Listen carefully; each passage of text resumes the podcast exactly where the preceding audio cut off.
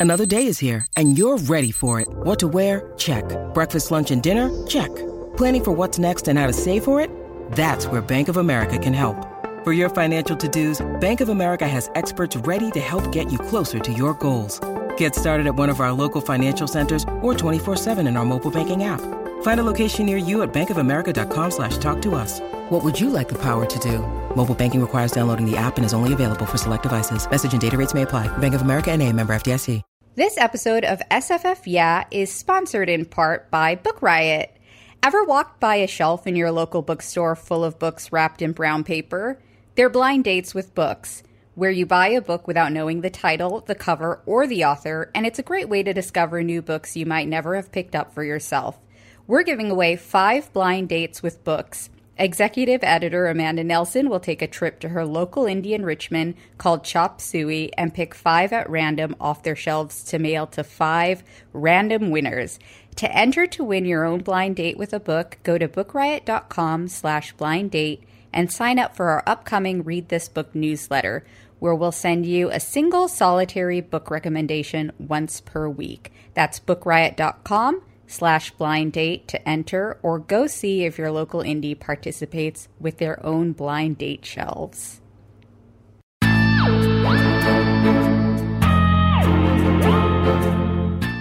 Welcome to SFF Yeah, a podcast dedicated to all things science fiction and fantasy. This is episode 64, and we're recording on October 4th. I'm Sharifah Williams, and I'm here with Jenn Northington, and we're coming to you from Book Riot. And today we're talking about second books in series, with thanks to listener Tanya for the idea. Thank you, Tanya. I was really this kind of like lit the fire under me because I'm, as I've mentioned on this show multiple times, not great at uh, reading a full series. Like, I'm so distracted by the new book and the new series that it can be sometimes hard for me to return. But this was actually a really great exercise. I don't know how, how it worked out for you.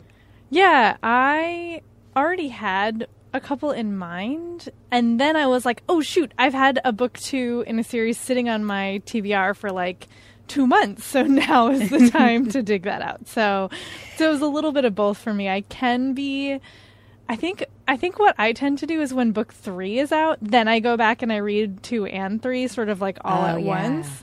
Um, so I the third book is usually my reminder that like, oh right, I need to read book two. But this was a nice this was a nice like yeah push as you said for one series in particular. That's awesome. Well, Yeah. we'll talk about those picks and our news, but first we have to talk about our sponsor. Yes, and speaking of series, the mm. fourth and final book in the blockbuster Legend series is now out. It's Rebel by Marie Lu from Fierce Reads. And this is very exciting if you are a Marie Lu fan, which I think many of y'all are. I know I am. And fans have been hoping and asking and waiting for another legend book, and it's finally here. Apparently, Marie did not plan to write another book in the series, but then an idea wouldn't let her go, and she knew there was more story to tell, which is awesome. So the new book Rebel reunites us with our favorite characters on a totally unexpected and thrilling adventure.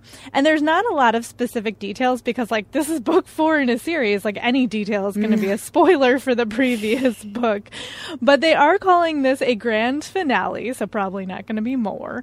And uh, Entertainment Weekly has called the series an epic romantic saga. And then Tahereh Mafi, who I'm sure many of you know her name, she's the best-selling author of the Shatter Me series, said that Rebel is a masterful feat written by a powerhouse author. Marie Marilu is magic, which is awesome. So if you have been waiting, or if you have just needed, like many of us, a reminder that mm-hmm. you should be reading this series, here you go. Again, that's Rebel by Marie Marilu, and that is with Fierce Reads. Thank you so much. That's so awesome. I love Marie Lu. So excited. So, for my first news story, I decided to kind of combine two casting stories into one because we've been getting so much adaptation and casting news lately. So, I just kind of chose my personal favorites. And the first one is one we've been talking about a little bit before in previous episodes, where we learned that Leigh Bardugo's uh, Grishaverse is going to be adapted. And I say Grishaverse, not one specific book, because this is going to be an eight series show that's going to be, it looks like the plot is going to be split evenly between the plots of Shadow and Bone and Six of Crows. So it's a two in one sort of thing, which I found interesting from the jump when we first heard about this news. And then very recently, um, I think earlier this week, actually, the week that we're recording, we got the news of the cast photo. Leigh Bardugo revealed it on her Twitter and everybody was as excited as you can imagine. And the interesting thing about this cast is that there are some fresh faces in here. There's some cast members that we've not really seen that much in other shows. So we've got Ben Barnes as General Kirigan, Kit Young as Jesper Fahey, Freddie Carter as Kaz Brekker, Jessie Mei Li, Alina Starkov, and Archie Renaux as Mal Oretsev, sorry, and Amita Suman as Inej Ghafa. So I looked at this and I was like, should I know these names? like, because I didn't.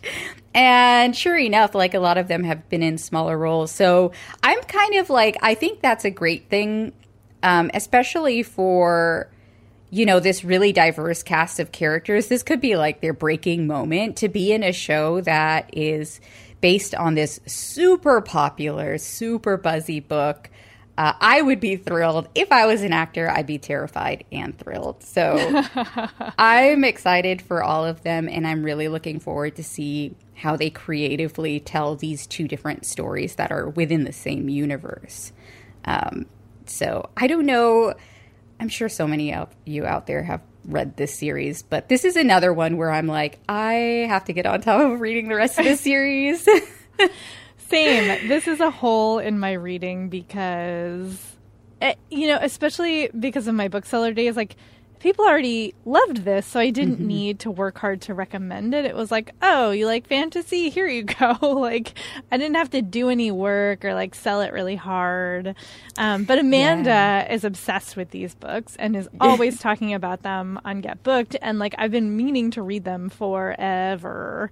And yeah, I, I'm trying to like I don't I just don't know where to fit it in is always the problem. Like there's so much reading to do all the time. I would say also, like, I can totally understand that because I feel like now going into it, I would find it a little bit difficult just because there's so much conversation around mm. it already. Hmm. Like, sometimes I need to have a little bit of distance. I don't know if this applies to you. I'm placing my own experience on you, but I need a little distance from the book. But there's just so much conversation about it. It can be like, oh, well, I've heard everything about it. So but yeah. Yeah. I don't even know. You'll I don't get know. to it. Like the hype is years old on these at this point. Like it's been going yes. on for a while, um, which usually is a good sign, right? Like if the hype sustains itself for that long, it usually means that it's there for a reason and not just for some sure. flash in the pan. So I have no doubt that I will like them. I just have to get to them one day. One day. no day. pressure. One day. Um, and then quickly, I'm going to talk about the craft reboot. This is like not a ton of there's not a ton of news here really, but I just had to talk about it because it's Halloween season mm-hmm. and anything about witchiness is catching my eye and I as a high schooler loved the craft. Um, and so we've got casting news for that and there are some really great actors in here. Um, whose names I do not want to butcher. But the one that I was really excited about because I've been watching Pose lately is Zoey Luna is going to be in the cast of the movie as one of the main witches. And Zoey Luna is a trans Latinx actor, amazing. I I didn't even really notice the name until I really took a look at this and I saw Pose bolded and I was like, who from Pose? Who from Pose? so I am totally hyped about this and I feel like it's been long enough that I'm not going to be I don't know, this is one of those adaptations where I don't feel like there's a lot of stakes because it's just sort of like, you know, fun and a little nostalgic. So I'm really excited to see this new coven, which is also very diverse and fabulous. So, yes. Yeah, I would agree. I The Craft is one of those movies that's on my Halloween rewatch list alongside like Hocus Pocus.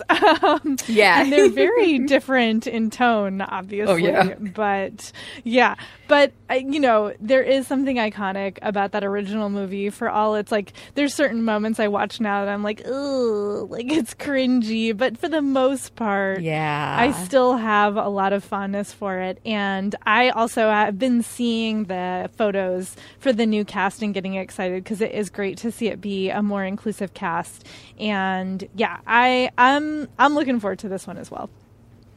Yeah, we'll see. I uh I hope that they release it during like Halloween season, but they can really release it whenever I'm going to watch it either. Right, it won't matter. oh, well, let's see. So, uh, my first pick for something to talk about here is sort of a recommended read. Um, it, NYCC New York Comic Con has is in full force at the moment as we record this, and I'm sure there will be a lot of announcements and things about it for for, for future shows uh, for discussion. But the thing that I saw this morning that made me so happy and interested was a recap on Tor.com about the mental health uh, in SFF and horror panel. So it included Sean Hamill, Lauren Shippen, Stephen Graham Jones, and Princess Weekes. And I was really delighted, first of all, to see that Stephen Graham Jones was on this panel because he's fantastic. And I've been following Princess Weekes' writing online a bunch, actually, over the years. Um, she's a great writer. Uh, she's an assistant editor at the Mary Sue. So I was like, ooh, uh, click, you know, very click.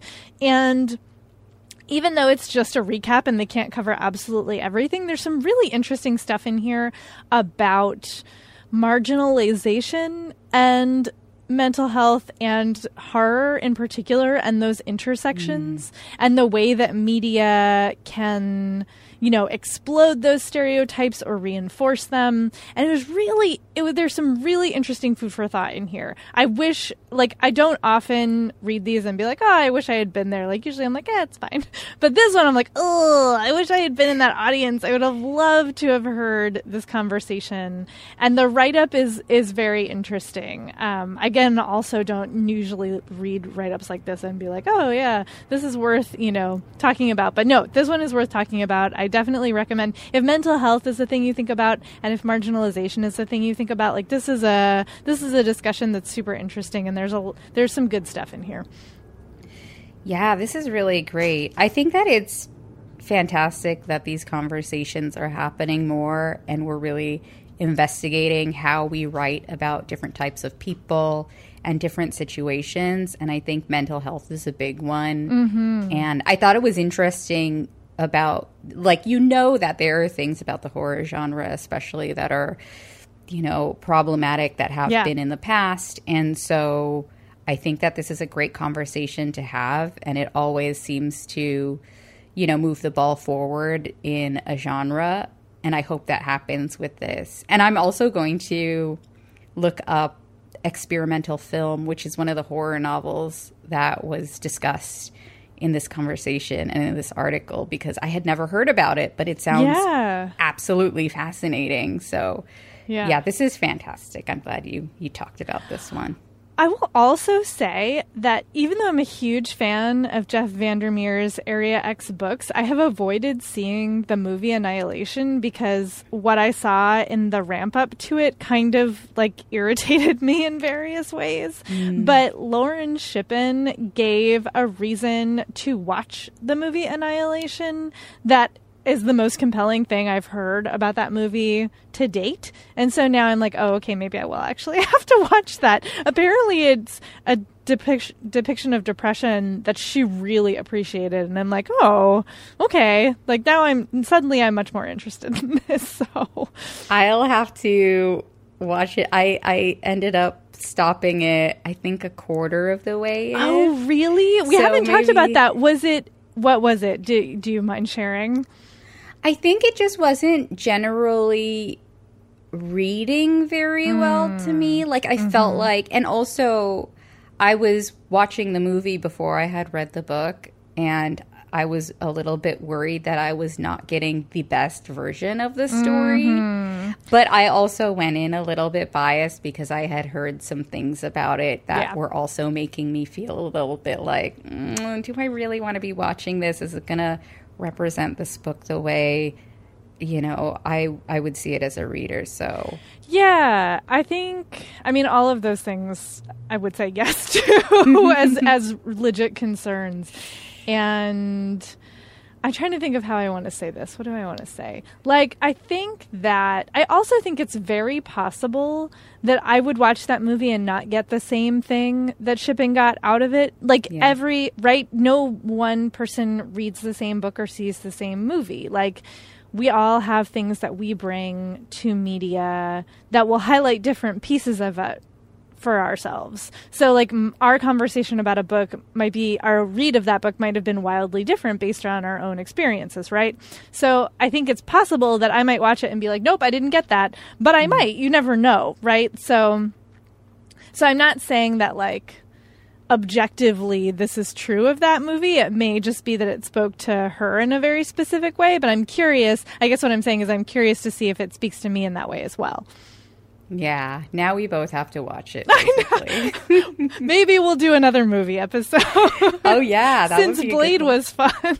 that was so much fun. I, you know, I am up for all right, all right, all right. Well, the the next one I'm going to choose, the next news piece is another pretty brief one, but it is the announcement of a new post-apocalyptic series from M.R. Carey, and I chose this because I have actually read a couple of M.R. Carey's books. I am not necessarily someone who reads a lot of the same author's books, except for very few uh, people. But I've read The Girl with All the Gifts and The Boy on the Bridge, uh, which are not related, even though they sound very similar. But M.R. Carey is coming in with what he does best, which is write these sort of post-apocalyptic, you know, uh, creepy stories, and it sounds like this one is going to have that same feel. So it's called uh, the the Book of Koli, and hopefully I'm pronouncing that right. It's K O L I, and it's about this small village called Mythen Rood, and there's this unrecognizable landscape outside its walls where basically there is this almost sounds very annihilation like mm-hmm. like overgrown forests with choker trees and deadly seeds so it's nature on the attack basically which is really not something that's too hard to imagine considering all of the things that are happening with our world and our planet and how we're treating nature so this seems like a sort of timely book. I don't know if it's climate fiction necessarily because there aren't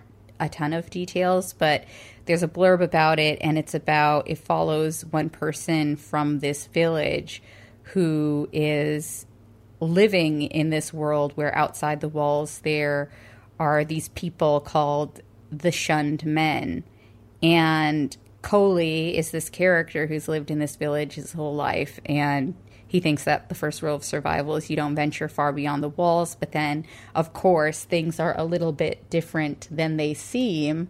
So I am fascinated and really interested in seeing how this plays out. If you want to get more about the book or get a better feel for it, there's also an excerpt included in this article we'll be linking in the show notes. And there's definitely like a dialect happening here, which I found interesting. And I'm curious about like, well, what is the history of these characters? Are they supposed to have come from a certain place in our known present world? Um, but I can't tell yet we'll have to find out once the book comes out. but definitely check out the excerpts. Yeah, I'm a fan of The Girl with All the Gifts, although I haven't read The Boy on the Bridge yet. And I thought it was interesting that they released all three covers at once. Yeah. I don't. I, th- I, I was trying to think like the last time I saw somebody do a three book package promotion actually was Area X, now that I'm thinking about it. But it was a different publisher. That was FSG, and this is Orbit. So hmm. I wonder if that's, you know, I don't know. I wonder. Maybe they're just taking a page from yeah. that whole thing because it does seem like even like the cover, like all of the cover variations really remind me of those books. Like, mm-hmm. of course, when there's nature involved, but even like the font and stuff. I don't know. Yeah. I might be making up design theories well, on the top of my. it's hard because Area X looms so large and like uh, plant horror, I guess is mm-hmm. the thing mm-hmm. I'm going to call it. And this seems similar, so it's hard not to draw comparisons. Um, and the books, yeah, do have a lot of vegetation going on and very simple font work, which is, well, similar at least to the US covers of the area yeah. books. Um, yeah, interesting. Interesting. I was a little bit surprised that they didn't announce pub dates. Like, if you're going to show me all three covers, like, are you not going to tell me all three publication dates? And they don't. So, oh yeah, I don't know. I don't know what's going on here, but it's interesting. That's all it's I'm going to say about that. It's a mystery. Oh, um, actually, they do. Oh yeah, they only give the one. The Book of Koli, the first one, is going to be April fourteenth, twenty twenty. Right. But right. not all of them. Yeah. Yeah. So, Intra, Mister, who knows? Who knows? Maybe they don't maybe it's not even the covers made, but the other ones aren't written. right, right, which seems like a little like ooh dangerous. But you know what? Live on the edge. It's fine. Um, the last story I want to talk about before we switch gears is we've been talking a lot about awards. And lo and behold, yes. there's a new award announced that is not named after a person, although it comes close. but uh, in the UK, this is a UK award that is brand new. It's called the Gollancz and Rivers of London BAMESFF Award. And it's actually in partnership with National Novel Writing Month, or NaNoWriMo. And the Rivers of London is a series by author Ben Aaronovitch, which has been very successful. And people have been telling me to read that for forever. And uh, one day I will get to them. And um, his UK publisher, Gollancz, uh, and he have teamed up to do a new award to champion underrepresented writers. Um, BAME is a very common uh, UK acronym for Black, Asian, and or minority ethnic voices. And they are going to provide mentorship opportunities and cash prizes to winning authors from the UK and Ireland. And submissions are open now um, until January 31st, 2020. And you do have to be from the UK or Ireland, I believe, to enter. But if you are one of those folks or know somebody who is, you should tell them about it because I do appreciate seeing an award that is specifically f- meant to foster new voices. I mean, lots of awards reward how do I want to say this? Like us, like people who are doing great work, who are established authors in their mm-hmm. field. Uh, I mean, there are debut author awards all over the place, but I do like that this is specifically to champion voices that are already underrepresented. And I guess it doesn't say if you specifically have to have like published already or not here in the press release, which I will link to, but there's probably more information on the actual site that you can check out. And, uh, but yeah, I'm happy to see this. I don't know. What do you think? I think this is great. And let's be real, like those cash prizes are going to be really helpful to mm-hmm. some people yeah. who are writing, you know, it's, it's a tough gig yeah. And to be able to be rewarded for your work and to be actually seen is a huge thing. And I love National Novel Writing Month, and this just like solidified my love for them because they do work to promote like real issues and I I'm so glad. I was kind of surprised that they were actually I think this is like the first time I've seen them in an initiative like this. So I I was just thrilled beyond measure about everything about this news. Yeah. And so definitely if you are out there and you qualify, definitely do this. Yeah. I just double checked and it's it looks like you have you cannot be under contract or previously published by mm. a UK publisher. So if you've been published in other places, that seems to be fine. But yes, uh, so that's interesting. That's interesting. So this is specifically for new voices, which is what I understood to be true, and, and it turns out it is. So that's exciting. Yeah, good stuff. Yeah, and that's even better. I do wish it was named something a little bit different, but you know, naming a book after a series, like, okay, fine, that's fine. that's better than a person. So it's just a little awkward. We'll take, it's a little awkward. It, it, it's a very long name, and it's a little bit awkward, but that's okay because they're gonna hopefully do some good work with this. Yeah, I I'm gonna be looking out for the first winner Yeah. when it's announced, Same. and immediately try to find their work. Yeah. All right, well that's it for our news, and it's on to our next sponsor, which is another fabulous author that we have talked about and that we really enjoy, and that is Renée Ahdieh, who is bringing us a book titled The Beautiful. So in 1872, in New Orleans, we've got a city ruled by the dead. 17 year old Celine Rousseau is enraptured by the vibrant city from its music to its fancy soirees and even its danger. She becomes embroiled in the city's glitzy underworld after catching the eye of the group's enigmatic leader, Sebastian Saint Germain. When the body of one of the girls from the convent is found in Sebastian's own lair, the second dead girl to turn up in recent weeks, Celine battles her attraction to Sebastian and suspicions about his guilt, along with the shame of her own horrible secret. Ooh, that sounds so dark and wonderful. and Renee, I think we've talked about a couple of Renée Ahdieh's books. I, I think I've talked mm-hmm. about at least one of them. Flame in the Mist is one I really loved. I, I'm pretty sure we've talked about The Wrath and the Dawn, which is really popular among a lot of readers, and I'm sure a lot of you out there. So I'm always excited to see any new work come from Renee Adier, and she seems like such a prolific writer, which is always impressive to me. So I'm definitely going to pick up this very dark and gothy sounding book, uh, and I definitely think you should too if that sounds like your cup of tea. Again, that was The Beautiful by Renée Ahdieh. And on to our second books in a series. Mm-hmm. Should we give some warning about potential spoilers? I mean, we are talking about. I tried not to give too much away in mine, um, and I chose two that are kind of.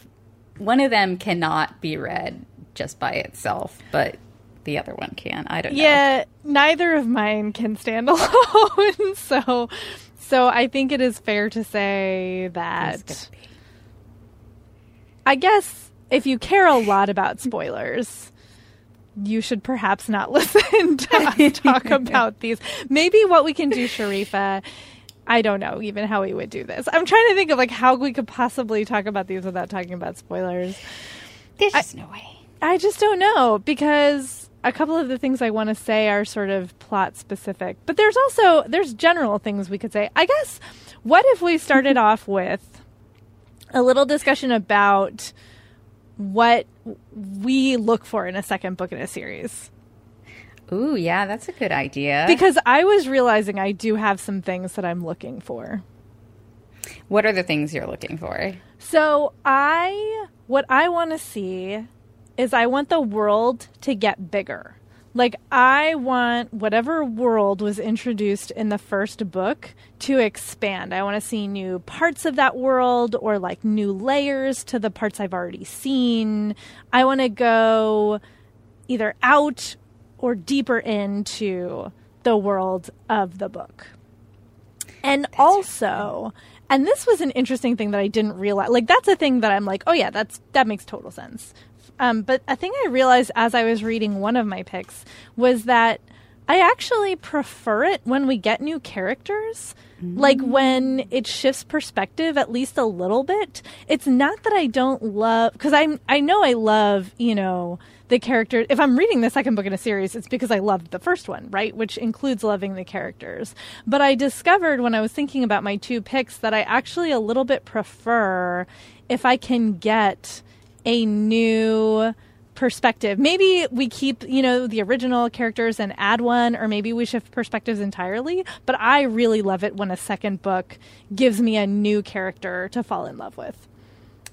I love that you said that because I am 100% on the same page. And one of my picks is definitely reflective of that and made me realize, especially when you've got like a crew of characters or like this entourage that's really interesting and you can tell they all have their own little backstories but mm-hmm. you can't always get right into you can't talk about everybody all the time in the first book especially no. if like you're following the progress of a specific main character mm-hmm. and so i think that that does give you enough new stuff and enough of a new perspective, like a new main perspective, while not really you're not stepping outside of the world or the situations that you've you've come to know and love or be stressed out about. yeah, so much stress. Oh my god. Oh my goodness, yes.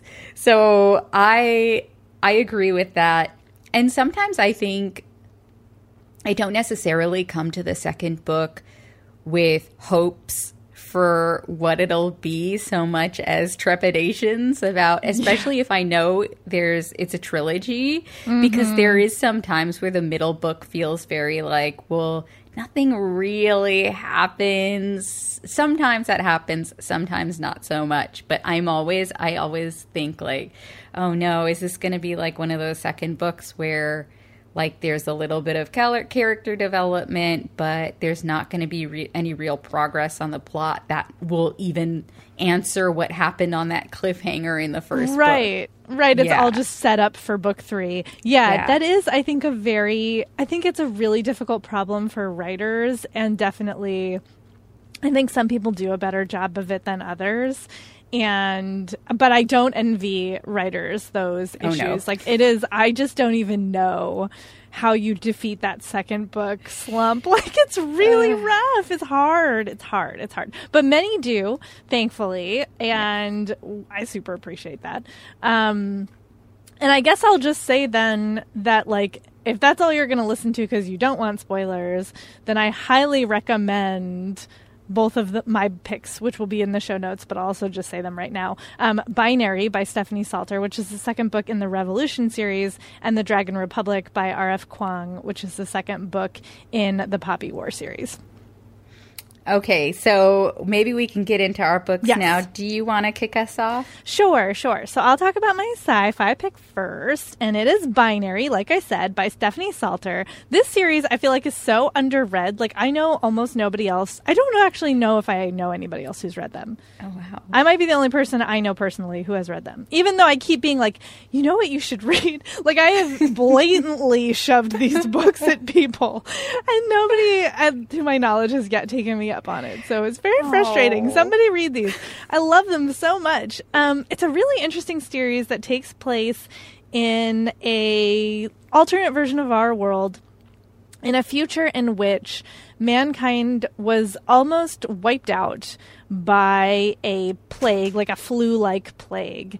And the way that humanity survived was that scientists figured out how to like bioengineer people to have stronger immune systems. So basically, every human in the world has been like tinkered with scientifically because that's how we have survived. But in the course of figuring out how to do that, they also figured how to make a lot of other changes to the genetic code.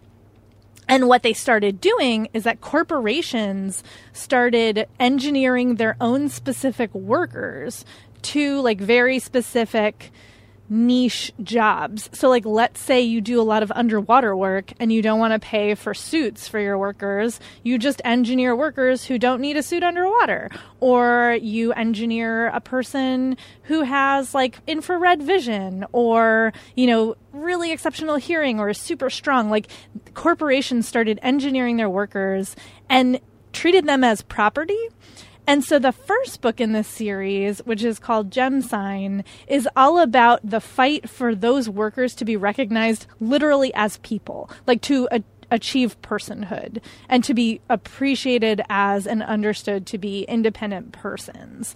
And it's really intense. It's really amazing. And it definitely gets into marginalization and racism and you know like there's issues of mental health and homophobia and all kinds of stuff comes up um, both like literally and metaphorically in this in this uh, scenario. And it's really interesting and the stakes are so high on that first one. And i just i was just like oh my gosh this is amazing. Like this is incredible.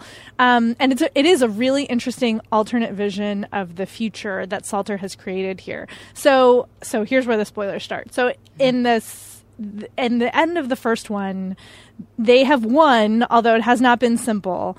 Um, the big baddie, who is this like you know ruthless industrialist woman named Zavcka Klist uh, has sort of been defeated, and you know they've they've been recognized as like people with human rights. And so in the second one, you switch perspectives, ha ta-da, which is a thing that I love. You still get some of the really great characters from the first one, but you get new people, which I loved, and a whole new plot. Like it is, it is a whole new plot line, um, and it's not just like set up for book three. Although obviously the events of this one do set up book three, but like it is within itself a self-contained plot, and it's kind of like a high steam mystery. Um, the one of the main characters is uh, like a police inspector, Sharon Varsi, who has to track down whoever stole some confiscated genetic stock out of a government quarantine. And there's like a mysterious hacker doing all kinds of stuff. And there's new black market technology that people are going to use to engineer other people. And not only do you have this like who done it, but then you go deeper into like how did humanity, you know, come out of that plague, and how did some of these uh, more more visibly differently genetically engineered people come to be? Like what led to their birth and creation? And it's really interesting. So you get and you get this whole new layer of look at the big bad from book one which is super interesting because i love like a an antagonist primary character, right? Like I love mm-hmm. to dig more into the baddie. So, and that this book does that in a really fascinating way, and it was just like I could not have asked for a better second book in this series. And then the third one jumps forward in time even more, and you get like again whole new characters and a whole new plot line. And it what I love about this is that these books feel like dominoes, right? Like the first one has to fall to get you to the second one, and then the second one has to fall to get you to the third one, but they all are very distinct and stand on their own. So, like, I guess you could theoretically read these just as standalones, but you're going to miss out on this beautiful domino effect and these fantastic characters and all of their character development. I just really love this series, y'all. Somebody else read it. Um, so again, it's the Revolution series by Stephanie Saulter, and book two is called Binary. Get it? Book two, Binary. Hey, that's awesome. I'm so scared now. I have to go pick up that book. I think it sounds fantastic. You know what I think she does too is that because even though this can get really dark and there are some like there's some graphic violence on the page, they feel so hopeful and like they have some really nice light touches so you don't feel super bogged down by it. Yeah, and I love a big baddie too. So yeah, I've gotta I've gotta do it for that reason alone. Mm-hmm. And speaking of baddies, yes, my science fiction pick is "Not Your Villain" by C.B. Lee.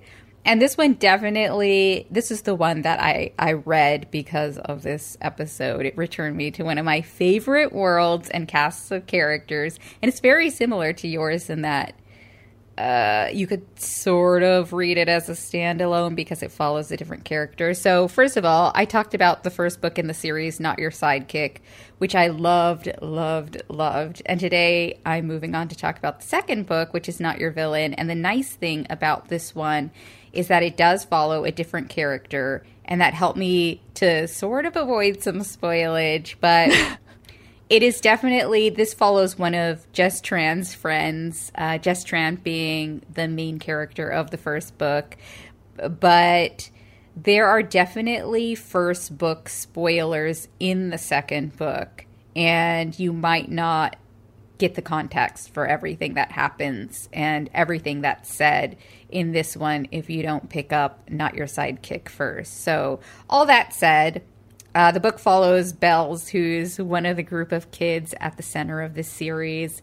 Bells was one of my favorite side characters from the first book, not just because he can change his hair color at will, but that is a super cool power. But I was really happy to get more of his story so when we meet Bells, it's it's really apparent that he has this secret that he's been keeping from everyone except for his family.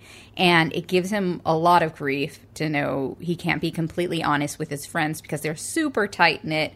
They tell each other everything and they're like family to him. But then if his secret does get out and if everyone knew exactly what he was up to, he could be jeopardizing his family and their business and getting them into real, real trouble.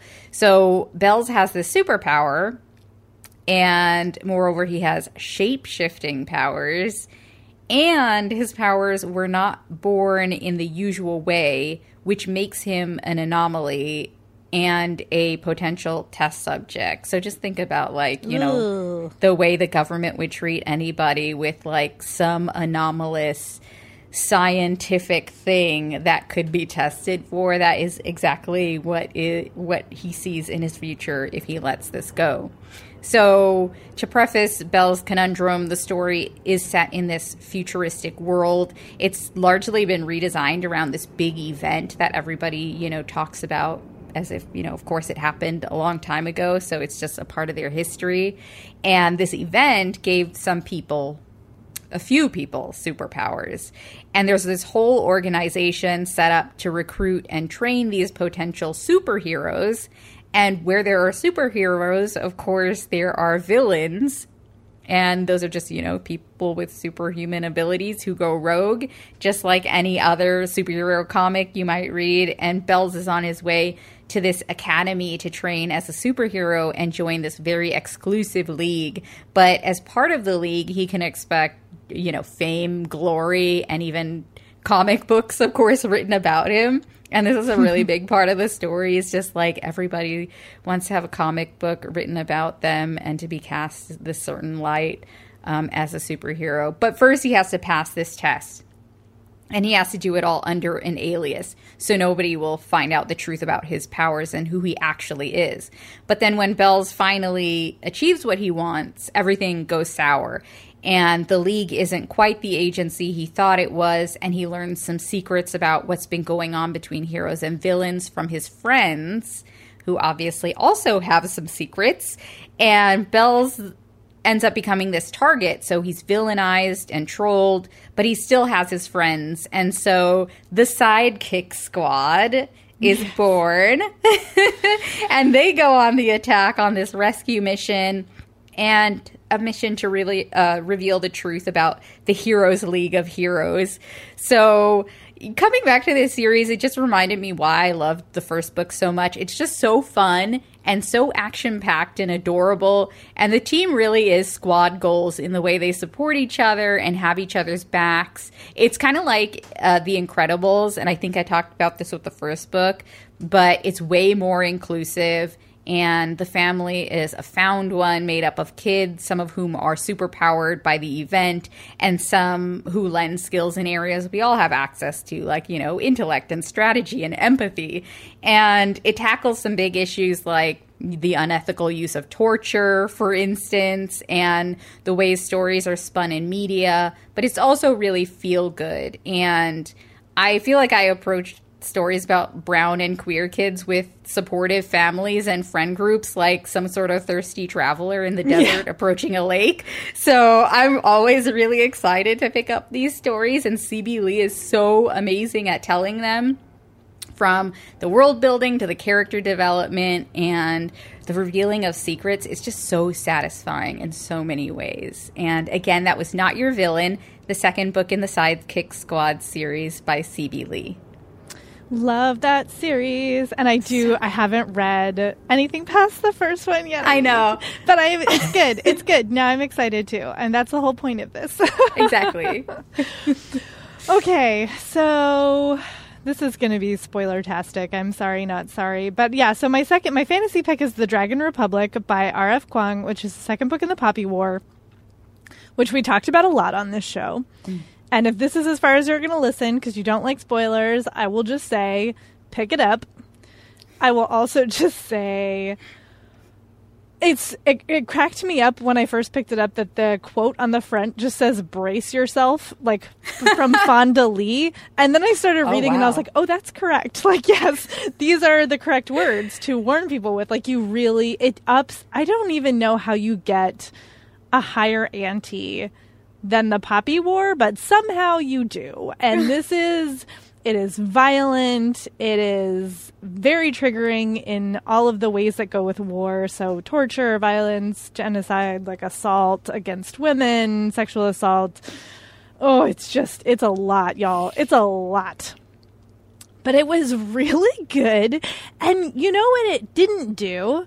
Is give me any new perspectives actually like you're you're in Rin's head the whole time just like you were in the Poppy War.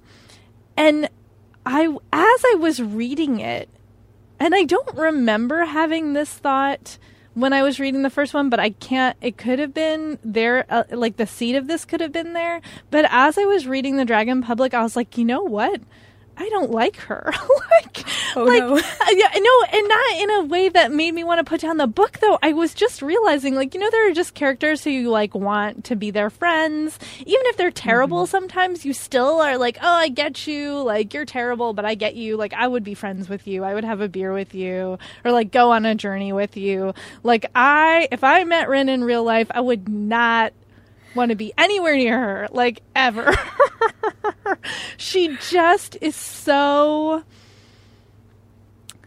Ah, I don't even know. Like I like I don't even know the words to say. Our our personalities would not click. Let's just put it that way. But but she's so compelling is what is so smart and so amazing about the way these books have been done even if you don't like her and even if every choice she makes you're like oh my god why? Like why are you doing this again? Why are you doing this thing? Don't do this thing. Don't trust this person. What are you doing? Don't hurt that person. Like what are you doing? You just can't help but be compelled by her situation and her reasoning even if again you just can't even like approach agreement with it it just is all so it feels so inevitable the way that Kuang has drawn her. And you're just like I see you. Like I see you. I hate it but I see you. And this is really hard because you know at the end of the first book she has literally committed genocide against another person. And i'm sure the question that Kuang was asking herself as she's writing is like, how do you make that sympathetic? Like, how do you take a person who has committed a war crime on that magnitude and then keep talking about them and put the reader in their heads and keep the reader moving forward with that character. And she does it, which is bananas. Like this series is bananas in so many ways. And she's also in the same way that she tackled, you know, colorism and class divides and then the um, Sino-Japanese War in the Poppy War. Now she's looking at Western colonialism in particular in this one, and so you have this uh, Hesperia is what it's called in um, the Dragon Republic, and it could easily be like Britain or France. I couldn't decide which one it was, but it could. It's a, a European, you know, a white European mm. nation meddling in the politics of Nikara, uh, of Ni- Nikan. Excuse me, the people are called Nikara and you know the the whole empire is in a shambles and Rin has done this horrible thing and is basically drugging herself constantly because she doesn't she doesn't know how to live with herself. Like she doesn't know how to continue to be a person after the thing that she's done even though she still feels like it was justifiable. Uh, and so she is being wooed by a warlord who wants to you know conquer Nikan and, uh, for himself and overthrow the emperor and uh, the empress rather. And she's he says she, he's going to institute a democracy, which sounds great. And he talks a good game. And so she, you know, joins forces with him and then proceeds to uh, discover like exactly how much farther everything can get effed up, which is a lot. It turns out you wouldn't think, and yet it is. And I think what made this so tough to read, but also so compelling, is that you're still reckoning with the after effects of the battles of the first book, of which there are a lot. I mean, it's a horrific battle series of battles. It's a horrific war that these characters have experienced. It's not really over yet. It feels like it's over and then it's not. And Rin is out for vengeance and also just trying to learn how to live with herself. And the character dynamics are really complicated. And she's also, you know, carrying this god around inside her who wants to take control over her. And so she will lose herself entirely. And there's so much happening here. And there is a really intense plot line that is absolutely not just a setup for anything that comes next, it is its own really intense story arc and I was just like, I had to take breaks while reading this book because it's it's so much. It's so dark. It's so dark. It's a lot. Um, but I just, it is also masterfully done in that, like, some books get too dark for me and I just put them down and don't go back. And I kept coming back to this, even though it was so dark. And I just find it sort of astonishing that Kuang is writing this compellingly enough that I can't stop reading it. It's as like I like how dare you subject me to this? But also it's my own fault because I'm I'm the one who keeps reading. Uh, I, yeah, I'm I'm still struggling to find exactly the way to talk about this book in this series because it is so intense and so dark, but also so compelling and just sort of unputdownable in that she's taking on such serious topics and really not letting you look away at any moment from any of it. So it's, yeah, it's really intense. I feel like these books are going to be read for years. I really do think so. I mean, I just am so curious what she's going to where she's going to go with this and and how and she's blending, you know, these real world um, real historical events, you know, into as, as the inspiration for this fantastical world. And and and the world did get bigger this time, right? Like we've we've now got these, you know, sort of European-esque colonial issues going on. And I'm like, where's it going to go next? Cuz it definitely feels like it's going to keep getting getting bigger. So I yeah, I just am sort of stunned by this book and definitely going to be looking out for the third one. Wow. How on earth do I even follow? What was the title again? Oh, yes, sorry. That's The Dragon Republic by R.F. R.F. Kuang, and that is the second book in the Poppy War series. There's no way to follow. Sorry. well, yours will be a nice breath of fresh air, yeah. a relief, as it will. Let's talk about let's let's, let's talk about Terry Pratchett. yes. so okay, unlike my science fiction pick, you can probably read this fantasy series out of order because I'm returning to Discworld, my beloved universe. And I'm talking about the Tiffany Aching series within the Discworld uni- universe. And the second book in that series is A Hatful of Sky, which I did indeed read first instead of the actual first book because I didn't realize that The We Free Men was the first book in the series. I don't know what was going on. I must have been having like a few martinis or something. but somehow I did not know. And the first book in the series was set in Tiffany's hometown, which is Chalk Country.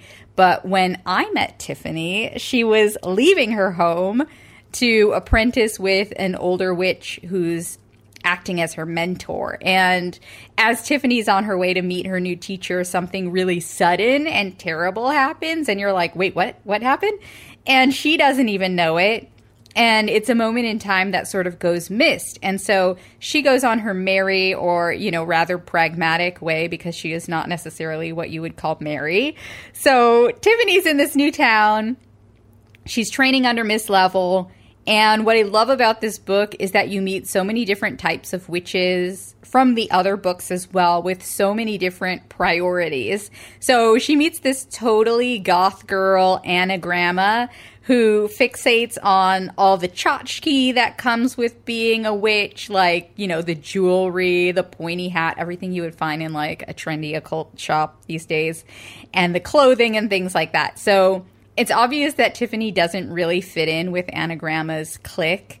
And that Tiffany doesn't fit into this materialistic sort of clique is normal, but other things about Tiffany's behavior is less so. So she's acting really irrationally, which is not her thing. And thankfully, and perhaps annoyingly, one of the members of the Nac Mac Feegle who first met Tiffany in the Wee Free Men shows up to help her get through it and Tiffany sets off to face down this thing that's plaguing her. And in the process, she gets to know none other than my fave, Granny Weatherwax.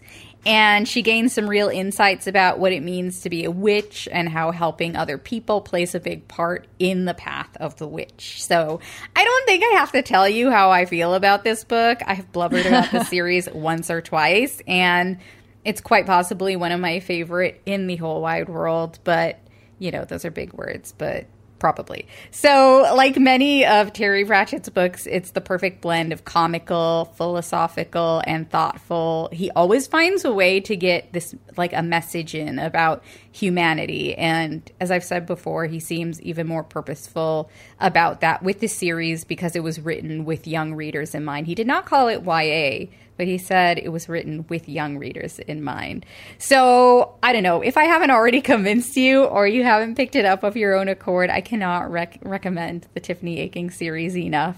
Apparently, and yeah, so I've been talking about the second book, A Hatful of Sky by Terry Pratchett within the Tiffany Aching series.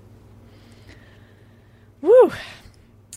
How this was like an intense show, but that's it for us. Yeah. Thank you all for listening. And you can email us at as usual at sffyeah at bookriot.com. And please do review us on Apple Podcasts. It helps people find us. We love to hear from you wherever you're talking to us. You can find us online. Where can they find you, Jenn? I am on Twitter as Jenn IRL, Jenn with two N's, IRL, and Instagram as I am Jenn IRL. And if you've read that Stephanie Saulter series, hit me up. Let's talk. Please satisfy Jenn. and you can find me on Instagram at S sign of Williams. That's S C A I N A B Williams. And until next time, happy reading. Happy reading.